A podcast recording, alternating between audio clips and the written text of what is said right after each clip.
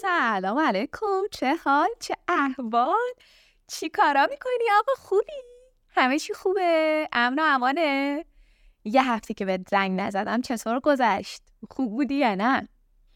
آقا من حقیقتا هفته پیش به خاطر این زنگ نزدم که خب هممون درگیر یک غمی بودیم که غم کوچک و کمی هم نبود و علیرغم اون من یک حالا غم شخصی رو هم دارم. در پایان شهریور، 18 شهریور برای من تاریخ چندان خوبی نیست، چون که یکی از عزیزترین آدم‌های زندگیم رو تقریباً 12 سال پیش ساعت 8 شب چنین روزی از دست دادم. برای همیشه تا امروز روی این سیاره نیست و من عادتم سکوته، یعنی من آدم ساکت بودنم. حالا نه اینکه این بهتر یا بدتر باشه، نمیدونم حقیقتا، ولی من از اونام که دوست ندارم خیلی دربارش حرف بزنم. به خاطر همین گفتم به زنگ نزنم، خودم با خودم یکم زمان بگذرونم تا دوباره در واقع بگذرونم این تایم غم و دوباره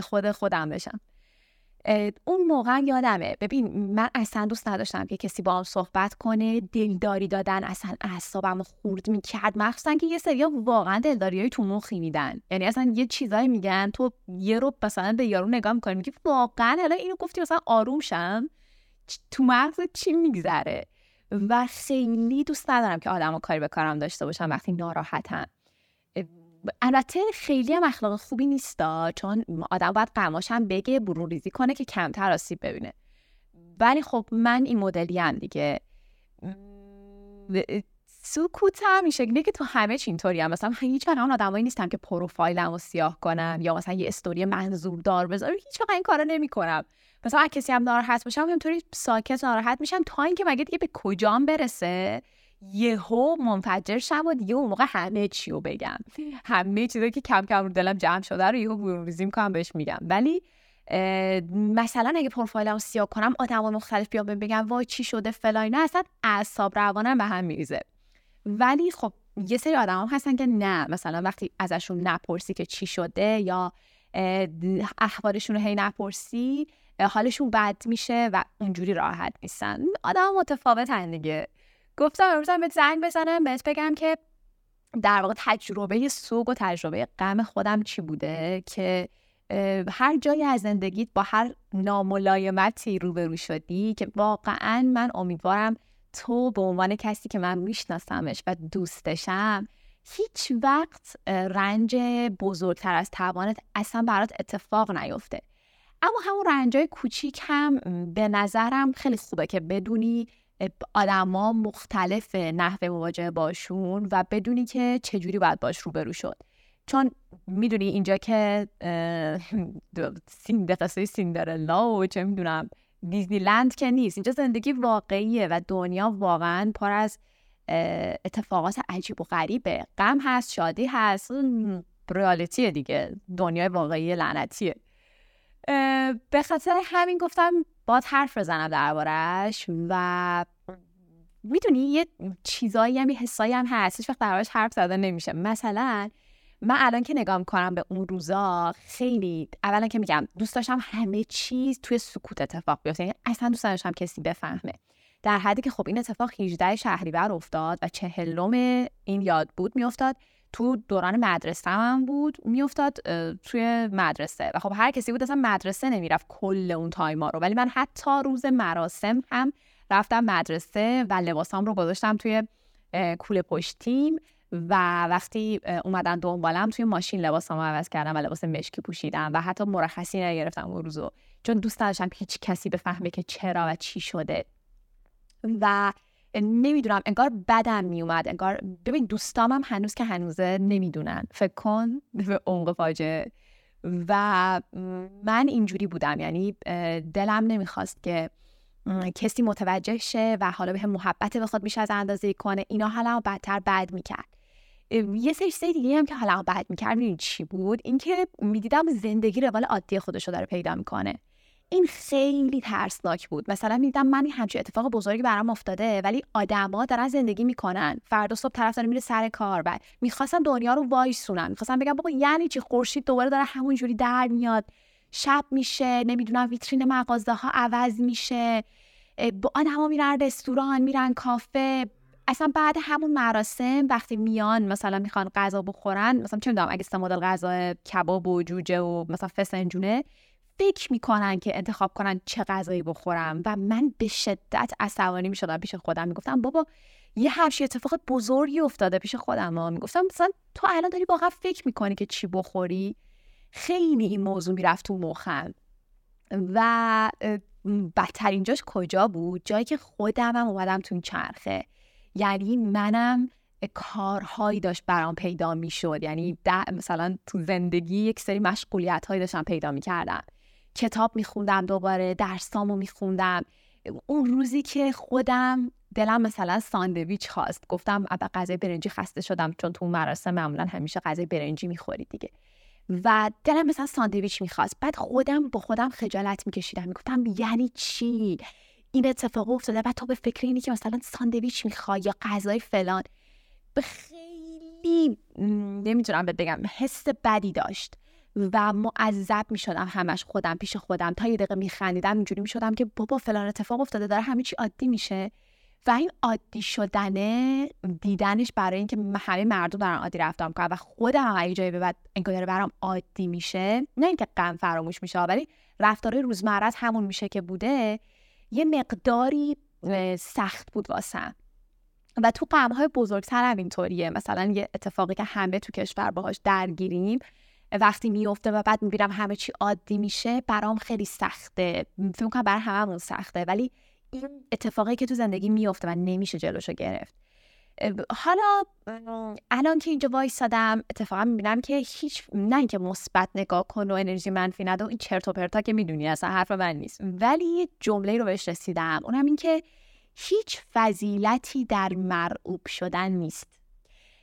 آدم وقتی غم داره احساس میکنه که هی باید به غمش بپردازه، شاید باورش، حتی این شکست عشقی هم میاد. این مثلا تو وقتی شکست عشقی میخورید، حالا طرف اصلا چرت و پرت خار و مادر بوده ها، یعنی اصلا مزخرف ترین آدمی بوده که تو میتونستی باهاش باشی، اما چون کاس کردی آهنگای غمگین دوست داری گوش بدی و مغز عادت میکنه به اون حس غم و بهش امنیت میده، چون یه حس آشناست و هی دوست داری برگردی به اون سایکل باطل.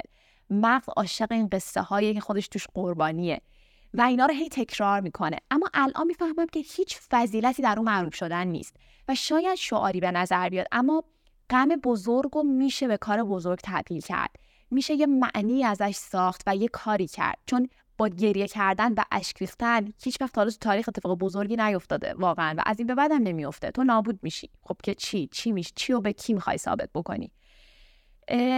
ولی میگم بازم روش روی هر آدمی فرق داره. کلا سوگ یعنی یه بخت و یه ماتم عظیم و من فکر می‌کنم اتفاقی هم که میفته همینه.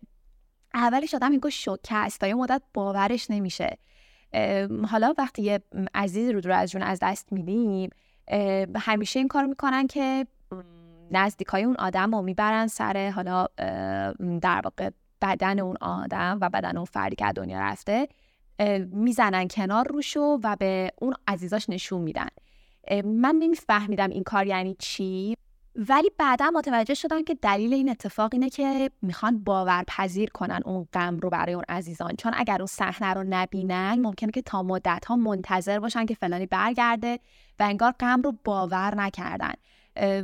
و بعد توی یک کتاب خوندم که نه توی یک جای خوندم، توی کتاب نبود، که الیزابت کوبلر راس، اگر اشتباه تلفظش نکنم، یه نویسنده خیلی بزرگیه، این یه نوشته‌ای ازش دیدم که نوشته بود کلاً رویارویی با سوگ و سوگواری کردن 5 مرحله داره که اگر آدم میخواد از یه غم عظیمی رد شه باید همه این 5 رو بره و اگر نکنه این کار رو، همیشه اون غم باهاش میمونه و اثرات بدی داره. حالا یکی افسرده میشه، یکی اصلا عین یه عقده و گره میمونه تو گلوش، نمیتونه با زندگی ارتباط بگیره. اون 5 چی بود؟ میگفت اولش تو شروع می‌کنی به انکار، یعنی انکار می‌کنی، حالا فرق نمی‌کنه چیه، مثلا هست اگه کاس کردن یه رابطه هست، تو هی انکار می‌کنی که این اتفاق افتاده، هی سعی می‌کنی که درستش کنی، هی فکر می‌کنی که میشه برگشت، نه فلان چیز نشده. بعدش خشمگین میشی، بعد که میبینی نه نمیشه به اون رابطه برگشت، بعد که میبینی نه اون آدم رفته و هیچ جای این دنیا نیست، فوت شده و تو نمیتونی، دستت بهش نمیرسه، خشمگین میشی، پرخاش ممکنه حتی بکنی. مرحله بعد چانه زنیه، یعنی تو هی شروع میکنی به چونه زدن که آقا چی کار کنم برگرده، یه چقدر گریه کنم برگرده، نمیدونم، هر کاری که میتونی میکنی و بعدش به افسردگی میرسی، چون انکار کردی، خشمگین شدی، چونه زدی، همه کار کردی که برگرده، برنگشته. اینجا یه غم و افسردگی موقتی سراغت میاد که خیلی مهمه ازش عبور کنی و توی یه سوگواری سالم معمولاً از این مرحله آدم عبور میکنه و میرسه به مرحله پذیرش و اینو مرحله‌ایه که یه غمی همیشه با تو هست و همیشه نمیتونم بگم اتفاقا این غم بده، نه یه جاهایی یه حس خیلی تعریفش سخته، نمیتونم بگی خوشحالی، نه قطعا خوشحال نیستی و همیشه آرزو میکنی که ای کاش فلانی هم بود، ولی به اون تلخی و آزاردهندگی اولش نیست، یک حسیه که اتفاقا باهاش اخت شدی و الفت گرفتی و همیشه با تو هست و پذیرفتی که فلانی نیست و سعی می‌کنی حالا یه کارایی بکنی در جهت اینکه یادش زنده نگه داری. یا اینه اون فیلمه بود، کوکو بود که میگفت جهان مردگان داشت و مرده ها وقتی برای همیشه میمردن که آخرین نفری که زنده است اونها رو عیاد میبرد و سعی می‌کنی از اینجور معنیا بسازی، یادش زنده نگه داری و کار این چنینی. حالا یه رویکردی هست اسمش ACT اگه اشتباه نکنم، اونم یه سری مراحلی رو میگه واسه اینکه بتونیم با غم و چه می‌دونم سوگامون راحت تر روبرو بشیم. مرحله اولش اینه که میگه احساستو باید بپذیری، یعنی پذیرش احساس داشته باشی، به جای اینکه بجنگی بگی نه من باید فلان باشم، من باید قوی باشم، من باید ال باشم، چون خیلی هم میگن حتی تو مراسم‌های دور از جون ختمم دیدیم، مثلا میگن فلان کسی که داره نگات میکنه این کارو نکن، نمیدونم گریه نکن، بابا لعنتی حالش بده طرف، یعنی چی؟ میگه خیلی مهمه که احساستو بپذیری، بپذیری که تو الان ناراحتی، گریه میکنی، سرخورده‌ای و هیچ ایرادی نداره. مرحله دوم میگه خیلی مهمه که تو خودت رو از بیرون ببینی و مشاهده‌گر باشی و بپذیری که از پا ممکنه در بیای، یعنی اصلا واسه خودت یه حدی نذاری که بگی من اینجوری رفتار کنم، اونجوری رفتار کنم، نه، تو واقعا بدنت چنان تو شوک عظیمیه که هر مدلی ممکنه رفتار کنی و مدل تو باشه، الزامی نداره همه آدم‌ها یک جور با اون سوگواری روبرو بشن. و دید بالکونی داشته باشی، یعنی بیای از بالکن یه خونه فکر کن به مغزت نگاه کنی، از بیرون ببینیش و اوکی باشه، به خودت حق بدی، یه جاهای لنگر رو بندازی. مرحله 3 میگه اینه که یه جاهای لنگرت رو بندازی، بشینی و در واقع تمام روندی که اومدی رو نگاه کنی، دوباره مرور کنی، به خودت یه جاهای حق بدی، یه جاهای متوجه شی که باید زیاد روی نکنی تو و حالا گریه کردنه، هر کاری که داری انجام میدی. مرحله 4 رو میگه تماس با ارزش ها. ببین این به نظرم خیلی مهمه، ما اگر یه سری معنا تو زندگیمون داشته باشیم، یه سری ارزش داشته باشیم، میتونه یه سری دوستامون باشن، میتونه یه کاری باشه که برامون با ارزش مقدسه، این میتونه رشته‌های اتصال ما رو به دنیا حفظ کنه و ما رو برگردونه. مرحله بعدی میگه شفقت ورزی باید با خودت داشته باشی، یعنی در حق خودت مهربونی کنی، چون تو آسیب دیده‌ای و الان از هر وقتی آسیب پذیرتر هم هستی. نهایت مهربونی که داری رو با خودت خرج بده، با خودت خرج بده خیلی درست به نظر نمیاد، مهربون باشی با خودت. مرحله 6 که خیلی مهمه به خصوص در غم‌هایی که میگم مثل کات کردن یک رابطه است، قصه های ذهنی بیفایده نساز، یعنی حواست به خودت باشه، در این حال که به خودت حق میدی که آقا ناراحت باش فلان، هی نپرداز به یه قصه، حتما میدونی الان به چی میگم، یه وقتایی هست ما توی یه موقعیت بدبختانه یه انگار که قرار میگیریم، هی خودمونم دامن میزنیم، هی به یه چیزایی فکر میکنیم، دوباره زجر مویه میزنیم، آها نکن، داستان نساز، چرا، دست نگه دار. میگه هفتمیش اینه که سرزندگی خودت رو یه جوری پیدا کنی با اتصال به همون ارزش‌هایی که گفتیم و چیزای جدیدی که تو زندگی ممکنه پیش بیاد، این سرزندگی رو به دست بیاری. و میگه حالا اون آیین سوگواری انجام دادن هم خیلی مهمه، میتونه اون آیینای باستانی باشه، شمع روشن کردن باشه، میگه اینا به آدم یه در واقع آرامش درونی میده. ولی میگم مهمترینش اینه که رشته و خط اتصالمون رو به زندگی از دست ندیم. با اینکه نوع برخورد هر کسی با غم، با سوگواری ممکنه متفاوت باشه و با اینکه من مخالفم با این جمله که چیزی که تو رو نکشه قوی ترت میکنه، نه اینجوری نیست.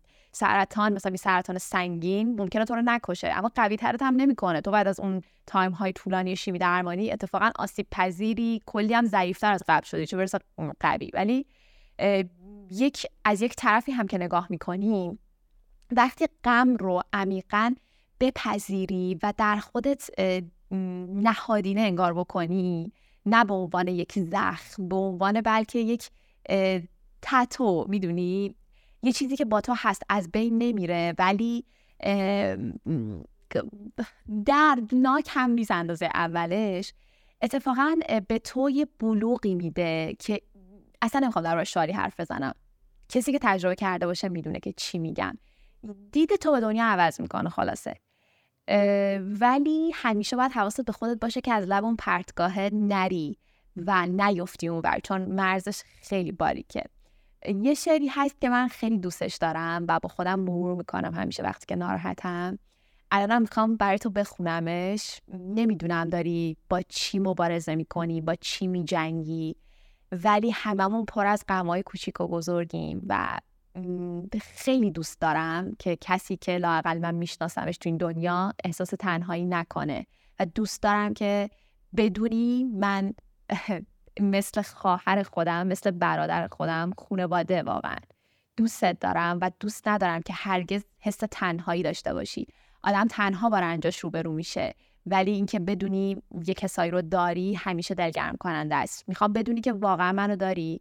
اگه یه هفته بهت زنگ نمیزنم، بدون هفته بعد حتما میام سراغت و دوستت دارم. برام یه عکس نیستی، برام یه خونواده ندیده‌ای و همیشه حواسم بهت هست. این شعر رو برای تو میخونم و گوشی رو قطع میکنم بعدش تا هفته دیگه که بهت زنگ بزنم.